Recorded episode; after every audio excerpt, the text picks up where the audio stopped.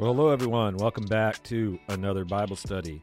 So this is Matthew Johnson. I'm the lead pastor here at the Tree Church, and I do pray that these Bible studies are an encouragement to your faith, that they help you better understand the Word of God, because the Word of God really is a dynamic thing, and that Scripture even tells us that it's alive and active, that the Word of God interacts with us in our daily life, revealing to us truth, revealing to us the things that need to change. It brings conviction in our lives and, uh, and empowerment, and so we work very hard as a church to provide opportunities for all of you to grow in your faith and your understanding. Uh, Pastor Chris, who is over this part of the ministry, just does an incredible job. And uh, so we're thankful that you're joining us in the Bible studies, and we encourage you to to share them, pass them on to anyone else that you know that might be blessed by them. And uh, we just believe God's going to use it in remarkable ways.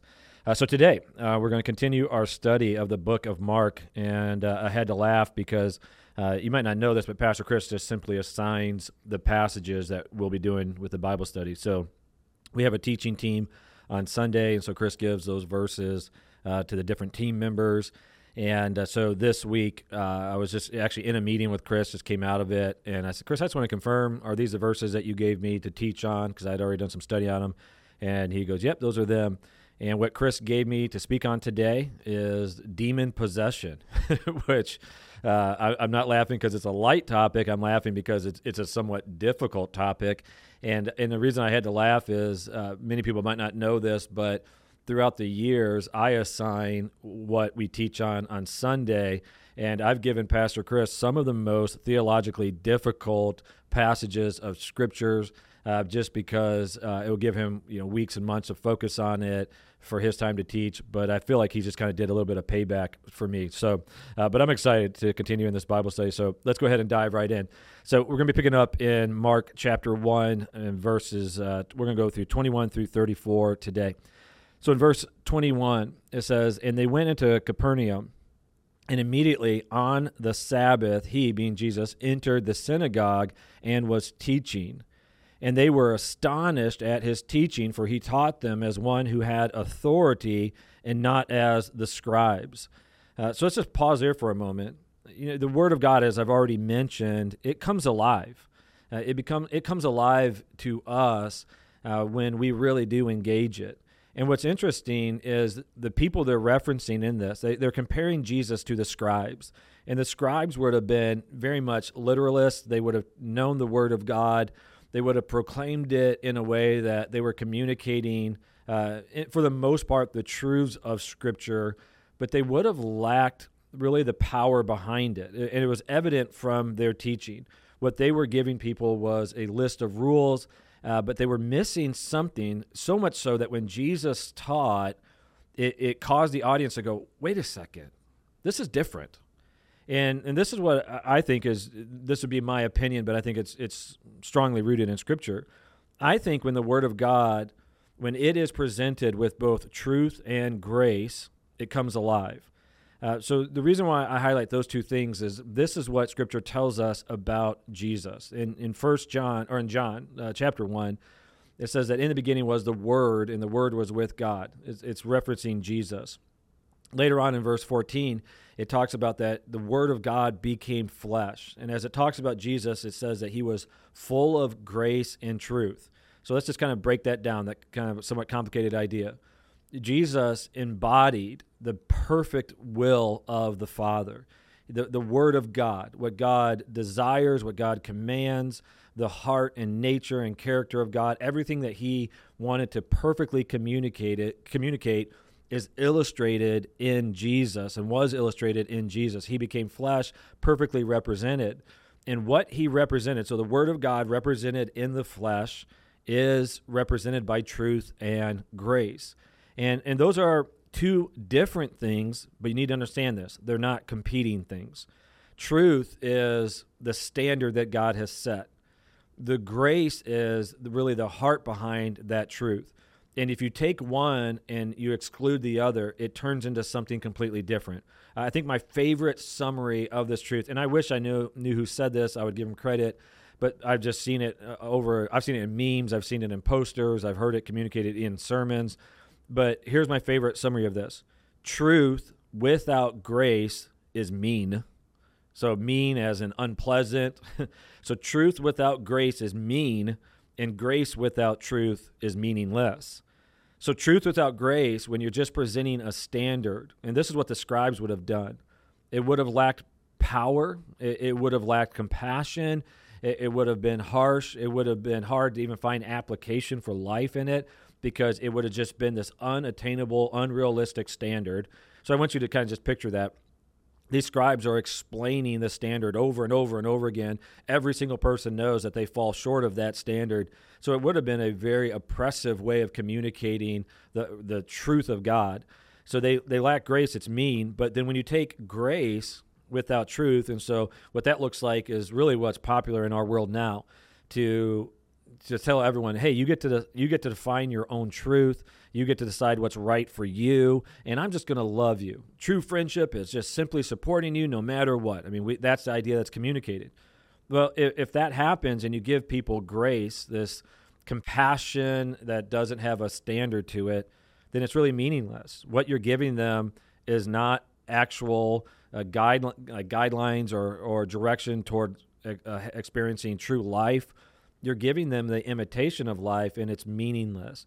And, and so when Jesus presented the truth, when you look at his messages, he never once compromised the truth. I mean, Jesus, in my opinion, um, the person probably comes closest to him would be Paul, but Jesus was probably the most, um, I don't know the right word to even use, the most intense, um, the most black and white communicator in Scripture.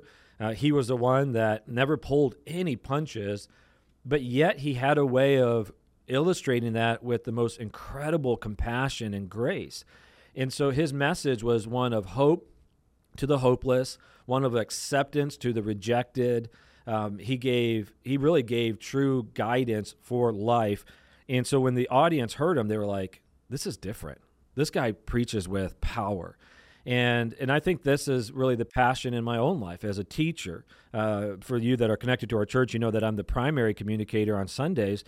And I want to preach this way, that, that people see power, not power in Matthew, but power in the truth that's being presented. And so you have to present it with both truth and grace. And so while he's teaching, the crowd is, is amazed by this. Now going back to the passage in verse twenty-three, and immediately there was in the synagogue a man with an unclean spirit, and he cried out. Um, so from the context of this, when it says he cried out, it's the unclean spirit that's crying out. So so possibly the man just cries out, but we, we see in the next verse that it is the demonic spirits that are speaking to Jesus. So let's just pause for a moment.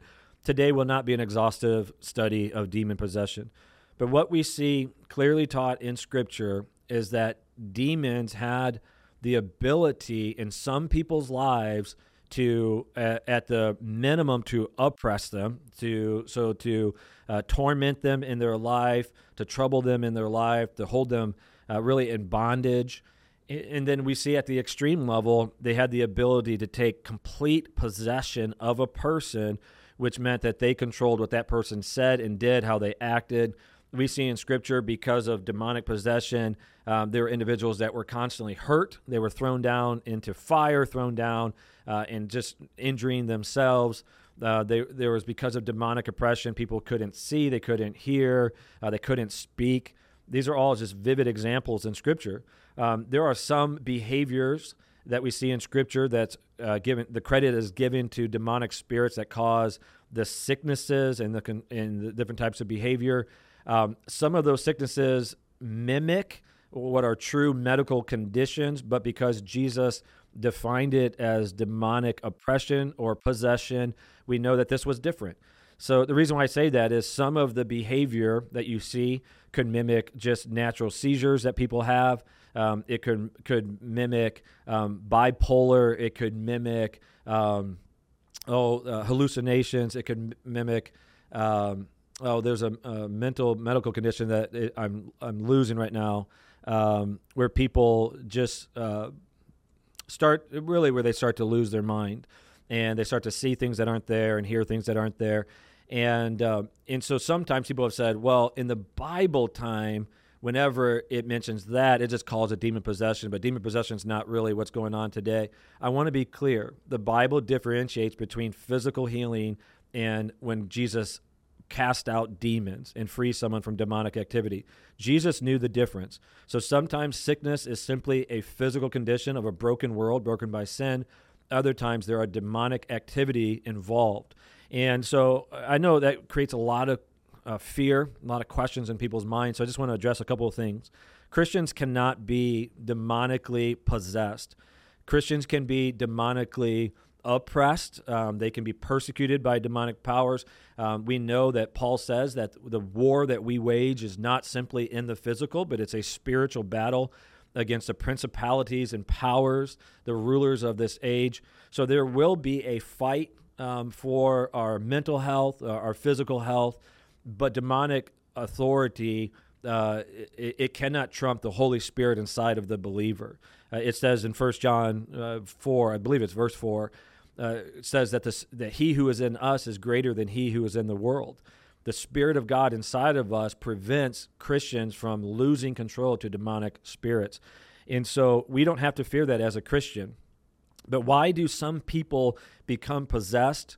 Um, it's because this is what, what you see. In some communities around the world, uh, in different time periods, even going back to biblical times, they were open to false gods. They were open to worshiping other gods and other um, idols. And when you open yourself up to any other spiritual power besides God, what you or who you are opening yourself up to are demonic spirits. There are no other real gods. There's one true God, uh, God the Father, God the Son, God the Holy Spirit. He is three in one, exists as one, but he is one. There's one true God, and then there are the demonic spirits, which are fallen angels, uh, angels that used to be in the presence of God in heaven, that were deceived by by Satan. Uh, Satan grew in arrogance, wanted to worship for himself. He was cast out of heaven, convinced a third of the angels to follow him. And now Satan and his angels, the fallen angels, are demonic spirits.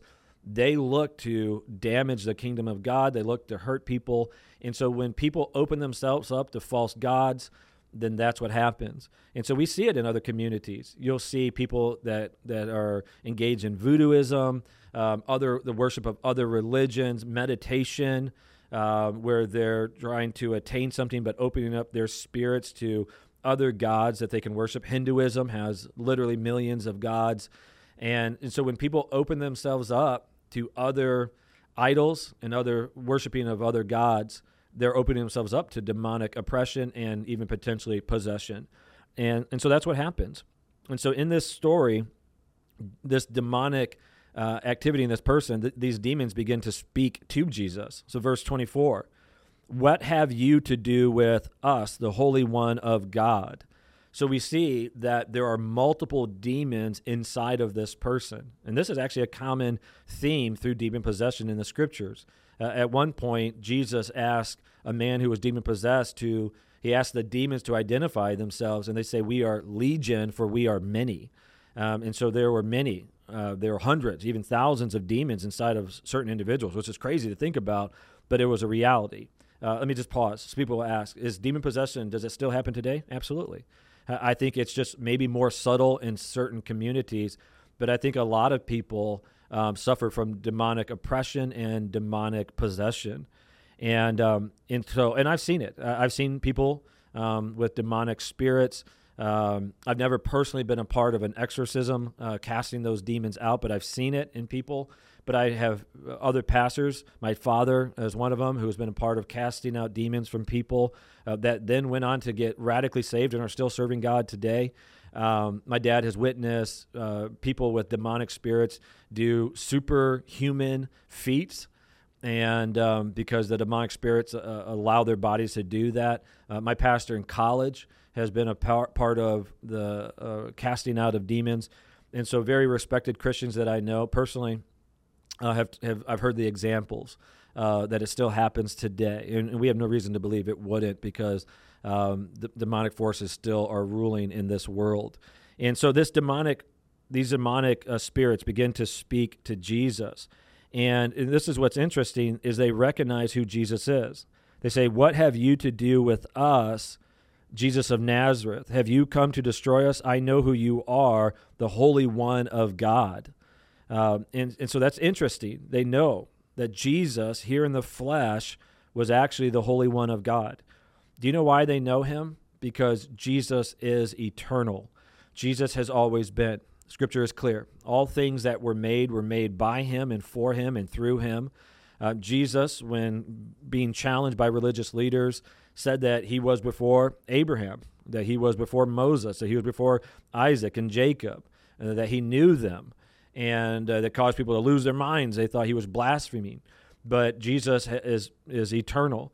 But then also, like we know even in Philippians chapter two, when it talks about the, the humility of Christ, it actually says Jesus, though he was in the form of God, did not see equality with God as something to grasp or to hold on to.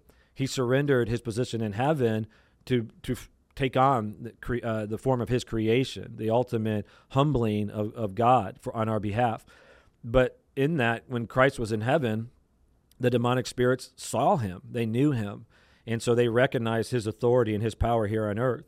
So going into verse twenty-five, it says, "But Jesus rebuked him, saying, 'Be silent and out.'" Uh, uh, sorry, hold on. Uh, it says, uh, "But Jesus rebuked him, saying, 'Be silent and come out of him.'"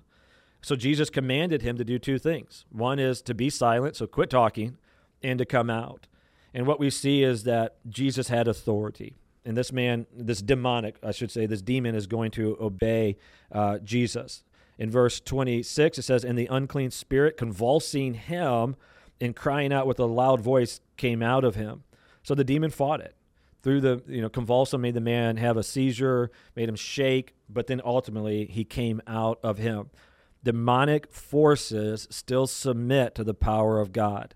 Um, one thing I, I try to teach clearly in our church is that evil is not the equal to God's good. So God's not the, the good force, and, and Satan is the bad force, and they're equally strong, and they're just fighting against each other. No, God is all authority. Um, and that creates questions in people's minds. Why, does, why doesn't he just stop it all right now? I don't know the answer to it, but I know the, the reason is, in this sense, that God is good, and so if he's allowing it, there's a greater good. And so in faith, we trust him. But so he casts out this demon, the demon leaves, and then verse twenty-seven and twenty-eight. "And they," the crowd, "were all amazed, so that they questioned among themselves, saying, 'What is this? A new teaching with authority? He commands even the unclean spirits, and they obey him.' And at once his fame spread everywhere throughout all the surrounding region of Galilee." And so Jesus commands them to come, uh, the demon to come out, and the, the crowd is just, they're, they're just completely shocked by this.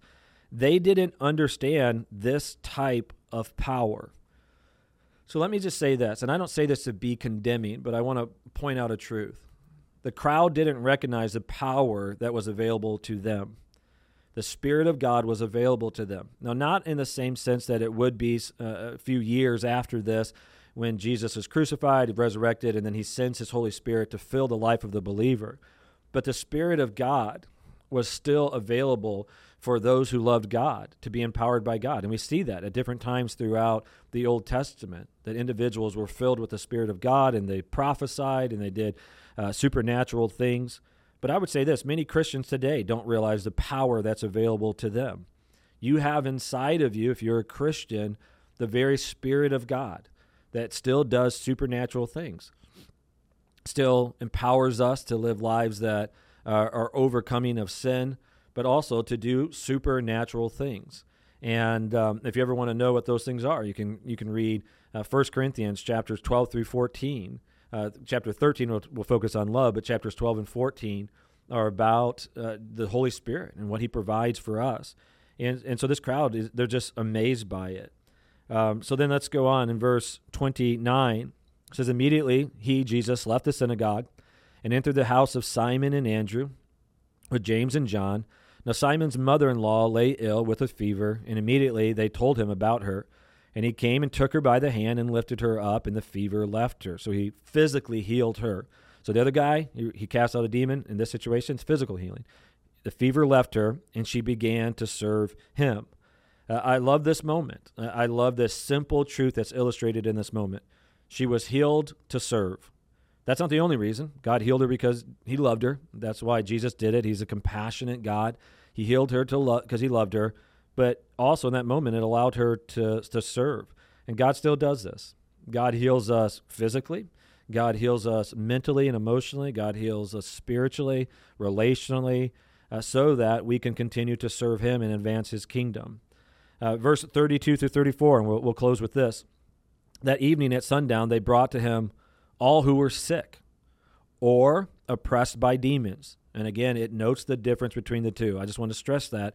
Not all sick are demon-oppressed, um, but all demon-oppressed are sick uh, in some capacity. But they were bringing to him sick and the demon-oppressed, and the whole city was gathered together at the door. And he healed many who were sick with various diseases and cast out many demons. And note this verse, and he would not permit the demons to speak because they knew him. One of the things we see in, in Scripture is that Jesus knew there was going to be a specific timing to his ministry, that in the beginning of his ministry, he kept some things private, some things secret. He would heal people and say, don't tell anyone. And then later on, he would heal them and tell them to go and show themselves to certain individuals. But what Jesus was doing, and this is so critical to understand, I could I could teach an entire sermon, if not series, just on this one verse. What's important to understand is that Jesus first was trusting the Father's timing. Jesus was submitting himself to the Father. So those are two truths. Jesus submitted himself to the Father. Jesus trusted the Father's timing. Jesus said, I did, I did not come to do my will, but the will of the one who sent me. Jesus, being fully God, embraced a, a posture of humility. It's the same thing that the Holy Spirit does. The Holy Spirit points people to Jesus, and so there's this beautiful submission within the nature and character and persons of the Godhead. God the Father has a will. Jesus comes to live out that will, to model it perfectly. The Holy Spirit even submits to the will of Jesus, pointing people toward him. Uh, it's remarkable. It's beautiful. Submission is not a weak thing. It's a very strong thing. It's a redemptive thing that God uses and one that he modeled. But Jesus also trusted in the Father's timing. And I want to note that because we would look at that because, like, so here, let me just kind of practically play it out. He wouldn't let the demons speak because they knew him. Here's what the demons did in, in other occasions is Jesus, even as earlier, they, they hollered out that he was the Holy One of God, but they would speak to Jesus and they would point out that he is the Messiah, the one who came to save. Later on, after Jesus ascended back into heaven, we had a similar situations where these people were trying to cast out demons and the demons said, we've heard of Paul, we've heard of other apostles, we don't know who you are. Uh, and then I, if I, my memory serves me right, then they led the, the man to physically assault the individuals. But the demons recognize other men and women of God. We would think, just our own perspective, that wouldn't this be like awesome for Jesus to allow these demons to speak and to point out, hey, everyone, do you realize that this person is Jesus? The Son of God here in the flesh, like it, for some, it would have brought confirmation. And then Jesus, if he cast them out and he shows that he has power over them, like it would have been a remarkable thing. But Jesus knew that was a shortcut. That was not in the perfect timing of God. Uh, the same thing was true when, when Jesus was tempted by Satan in the beginning of his ministry. Satan kept offering him shortcuts.